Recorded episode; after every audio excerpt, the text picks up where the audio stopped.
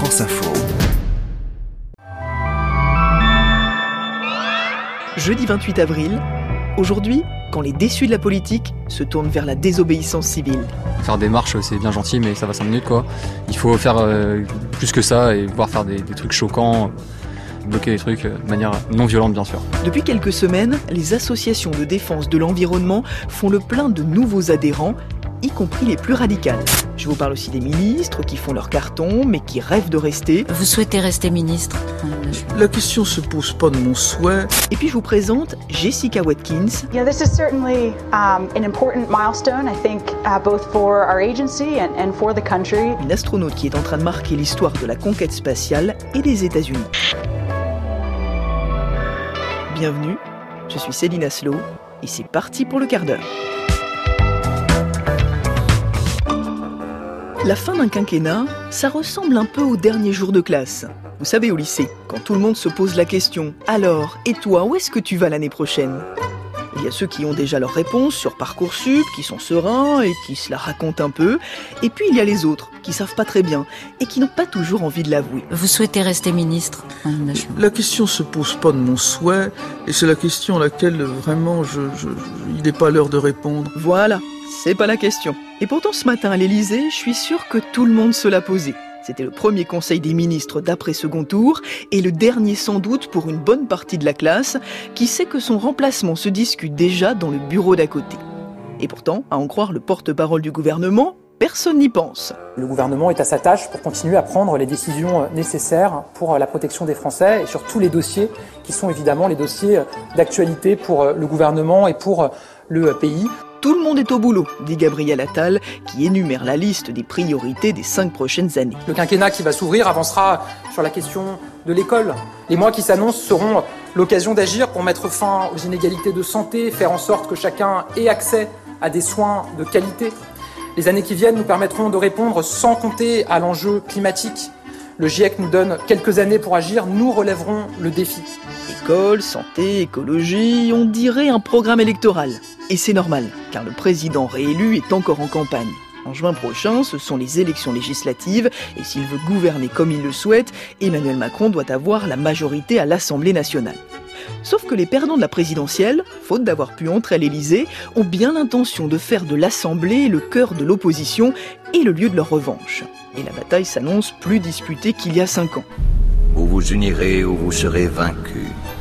Le Rassemblement National, par exemple, s'apprête à présenter des candidats dans toutes les circonscriptions en espérant avoir le plus de députés possible et en se disant prêt à faire alliance avec les députés des autres partis de droite. Il pourrait y avoir aussi un travail commun à l'Assemblée nationale. Demain, s'il y a des députés reconquêtes, moi je pense que sur certains sujets, comme certains députés LR par exemple, on puisse être amené à travailler sur des sujets concrets, sur le régalien, sur l'autorité, sur la sécurité ou encore sur l'immigration. À gauche, on ne rêve pas d'alliance, mais d'union. Autrement dit, se mettre tous d'accord avant le premier tour pour constituer des listes communes et avoir plus de chances de remporter des sièges, voire de devenir majoritaire à l'Assemblée et de forcer Emmanuel Macron à prendre un Premier ministre de gauche. Ça, c'est la stratégie de Jean-Luc Mélenchon qui a carrément imprimé « Mélenchon Premier ministre » sur les affiches de campagne des législatives.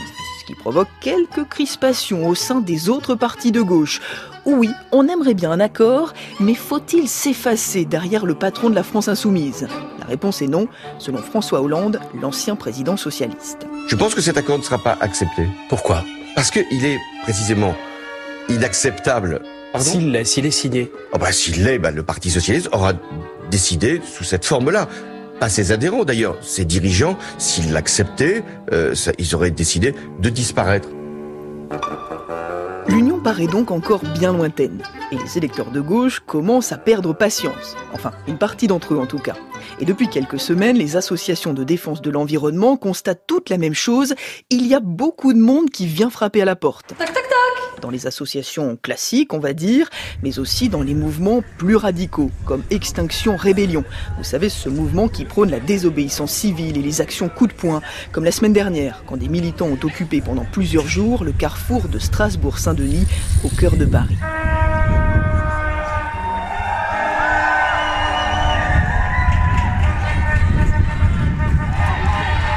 Et j'en ai parlé avec Margot Kéfélec, c'est notre reporter au quart d'heure. Salut Margot. Salut Céline. Alors t'es donc allée voir des rebelles, puisque c'est comme ça qu'ils se surnomment, hein, les militants. C'est ça, oui, j'ai retrouvé Gogs, 29 ans, Amitaba, 28 ans, qui sont des membres très actifs de XR. Bon, tu te doutes bien que ce ne sont pas leurs vrais prénoms. J'avais une petite idée, ouais. Voilà, mais c'est en partie pour des raisons de confidentialité, parce qu'en fait la plupart des actions d'Extinction Rebellion sont illégales. Alors en France, ce sont des occupations, des blocages, et en fait depuis quelques semaines, les membres du collectif voient beaucoup de nouveaux venus ou de participants à leurs actions, comme me l'a expliqué Amitaba. J'ai fait un accueil juste avant l'action de Strasbourg-Saint-Denis de Extinction Rebellion, donc c'était juste après le premier tour, et il y avait je crois 90 inscrits, on avait une salle avec plein de gens qui sont venus au final, je pense que c'était peut-être le record de l'année.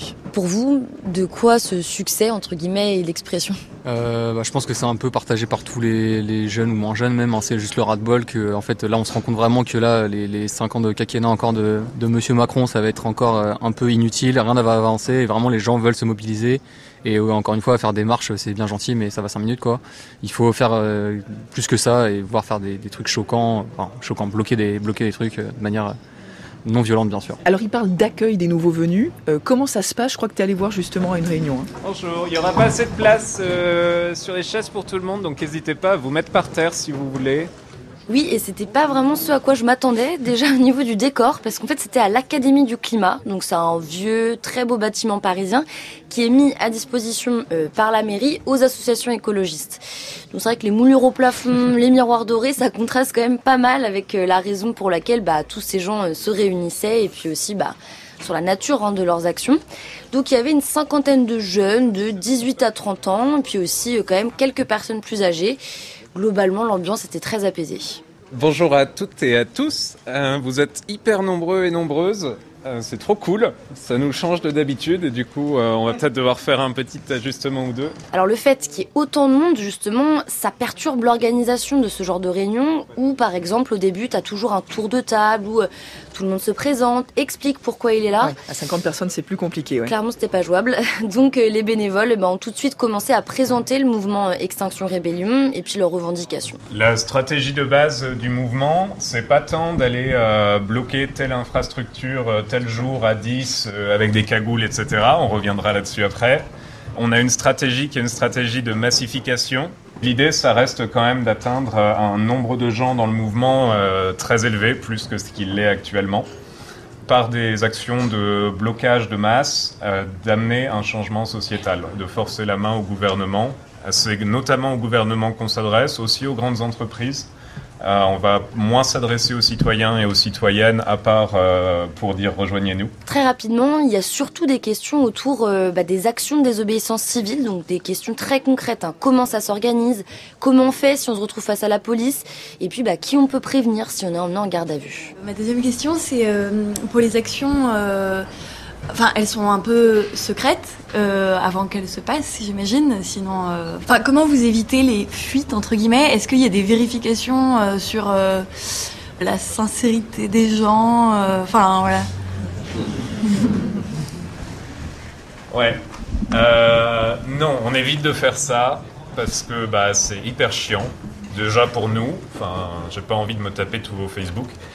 Et pour vous, on est censé être inclusif, bienveillant, bienveillante et vous accueillir de façon sympathique. Si je vous soupçonne chacun, chacune d'être des renseignements territoriaux, ça va peut-être vous lourder un peu au bout d'un moment. Alors on sent qu'il y a pas mal d'inquiétudes, ce qui est compréhensible puisqu'on le rappelle, les actions sont illégales. Qu'est-ce qui les pousse quand même, tous ces nouveaux venus, à venir malgré cela ? En fait, pour la plupart, il y a un sentiment d'urgence à agir concrètement en fait, contre la crise climatique. Puis il y a aussi eu l'électrochoc de la présidentielle, notamment pour deux personnes que j'ai rencontrées, Alban et Paul. Après l'élection de Macron, on s'est dit qu'il fallait peut-être s'engager autrement, parce que en fait là, d'aller voter ou machin, ça sert à rien pour l'instant. Et du coup, c'était l'idée de se dire comment faire autrement, et donc de venir à cette réunion d'information pour agir peut-être. Est-ce que tu te serais imaginé, toi, il y a quelques mois, te dire « Moi, Alban, je vais aller m'enchaîner autour d'un poteau pour lutter contre le climat ». Non, pas du tout. On a fait notre première marche du climat il y a 3 semaines. Et déjà, c'était la première fois que je sortais dans la rue, première fois que je manifestais, entre guillemets. Et du coup, on vient là pour information, mais non, pas du tout. Il y a un mois, pas du tout, ouais. Vous vous projetez d'en faire de la désobéissance civile ? il propose vraiment un cadre où on se dit en fait c'est possible et pourquoi finalement on le ferait pas. Voilà, ils ont, je trouve, aussi beaucoup déconstruit leur image un peu de rebelles méchants qui vont casser des trucs et tout, et il y a un côté un peu rassurant et il y a quand même un éveil, j'ai l'impression. Nous, je ne vois pas du tout militants pour un franc. Enfin, on va pas aller sur des ads, je sais même pas comment. Ouais, si, c'est des ads. Enfin voilà, tu vois à quel point je suis nul. Mais c'est pas anodin que de nous-mêmes on vienne à ce type de réunion. Ça veut dire que ils commencent vraiment à toucher plus de profils. Donc c'est en ça que je pense qu'il y a quand même un espoir. Alors est-ce que tu as eu le sentiment, en les rencontrant, ces nouveaux venus, que ça a été l'élimination de la gauche, le profil d'Emmanuel Macron qui les a fait basculer vers la radicalité? Alors c'est vrai qu'ils sont nombreux à être déçus, aussi très inquiets pour les 5 années à venir, mais moi je pense que ce qu'ils expriment, ça va au-delà en fait d'une simple opposition. Il y a un désaveu général déjà du vote, même de la part de personnes dont c'était la première fois cette année qu'ils votaient, et puis surtout de la classe politique en général. Si tu laisses écouter par exemple Céleste et Lily, elles ont 26 ans. Je pense que même si un gouvernement Écologie Les Verts ou LFI était passé, je me serais engagée quand même, parce que c'est pas parce qu'un gouvernement écolo arrive que tout d'un coup va y avoir des miracles. Je suis saturée d'entendre parler de politique et j'ai besoin de concret et de me retrouver avec des gens où ça parle avec le cœur, avec des émotions, et pas dans des discours froids, hyper rationnels, où je me dis mais en fait il faut pas que ça pour faire une transition et une bascule. Ça fait plaisir d'aborder un peu l'écologie comme ça de manière positive, parce que parfois on est un peu tous frustrés dans notre coin, et là de tous se retrouver et dire en fait on peut faire des choses, ou on peut juste discuter de ça, et c'est chouette. Ça fait du bien. Ce qu'elles disent, ça montre aussi qu'Extinction Rebellion, ce ne sont pas que des actions de désobéissance civile qui sont là pour choquer. T'as aussi pas mal de discussions entre eux, ils réfléchissent à comment réinventer un monde plus écolo. Il y a une bénévole par exemple qui m'a confié que ça calmait un petit peu son éco-anxiété de venir. En revanche, du côté du noyau dur d'Ixer, on est déjà en train de se dire qu'il va falloir repenser l'organisation pour bien accompagner et bien encadrer leurs très nombreux nouveaux membres. Merci beaucoup Margot pour ce reportage. Et cette tentation de la radicalisation, on la trouve aussi chez certains scientifiques, qui publient rapport sur rapport et qui commencent à désespérer d'être entendus, comme ceux qui se sont regroupés au sein du mouvement Scientists Rebellion. Parmi eux, Peter Kalmus, climatologue de la NASA, qui au début du mois s'était enchaîné aux portes d'une banque américaine pour protester contre le financement des énergies fossiles et qui, au bord des larmes, avait tenté de donner l'alerte.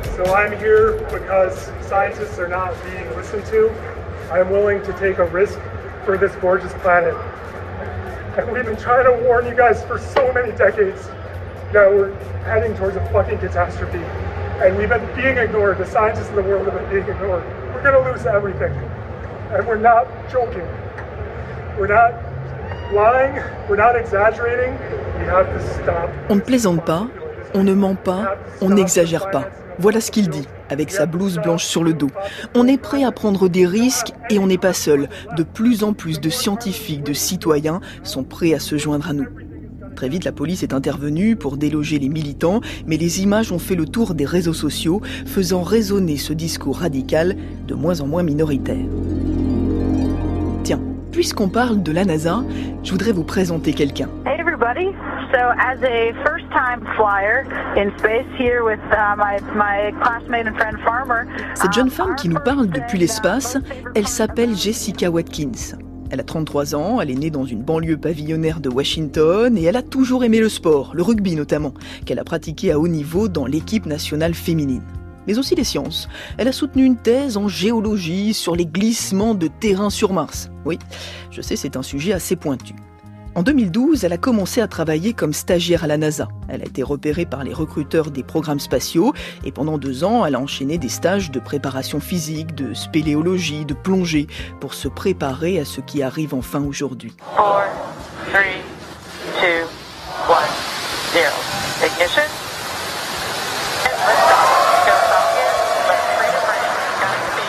Jessica Watkins a rejoint la Station Spatiale Internationale pour une mission de 6 mois. Dit comme ça, c'est déjà un parcours de dingue.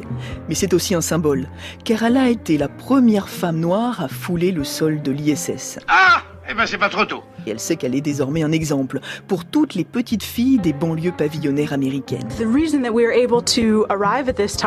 Si nous en sommes arrivés là, c'est grâce à l'héritage de toutes celles qui m'ont ouvert la voie. Et je suis consciente que cette mission est une étape importante. Pendant toute ma carrière, ça a été pour moi crucial de voir des gens qui me ressemblent, qui viennent du même milieu que moi, parvenir à faire des choses inspirantes. Et aujourd'hui, peut-être que je peux être ce genre de modèle. En tout cas, je suis reconnaissante de pouvoir maintenant rendre l'appareil. Et c'est dans une capsule appelée Liberté que Jessica et les autres astronautes de la mission ont rejoint la Station Spatiale Internationale pour une mission décidément riche de symboles. Allez, je vous laisse. Je vous dis à demain pour un nouvel épisode du Quart d'Heure.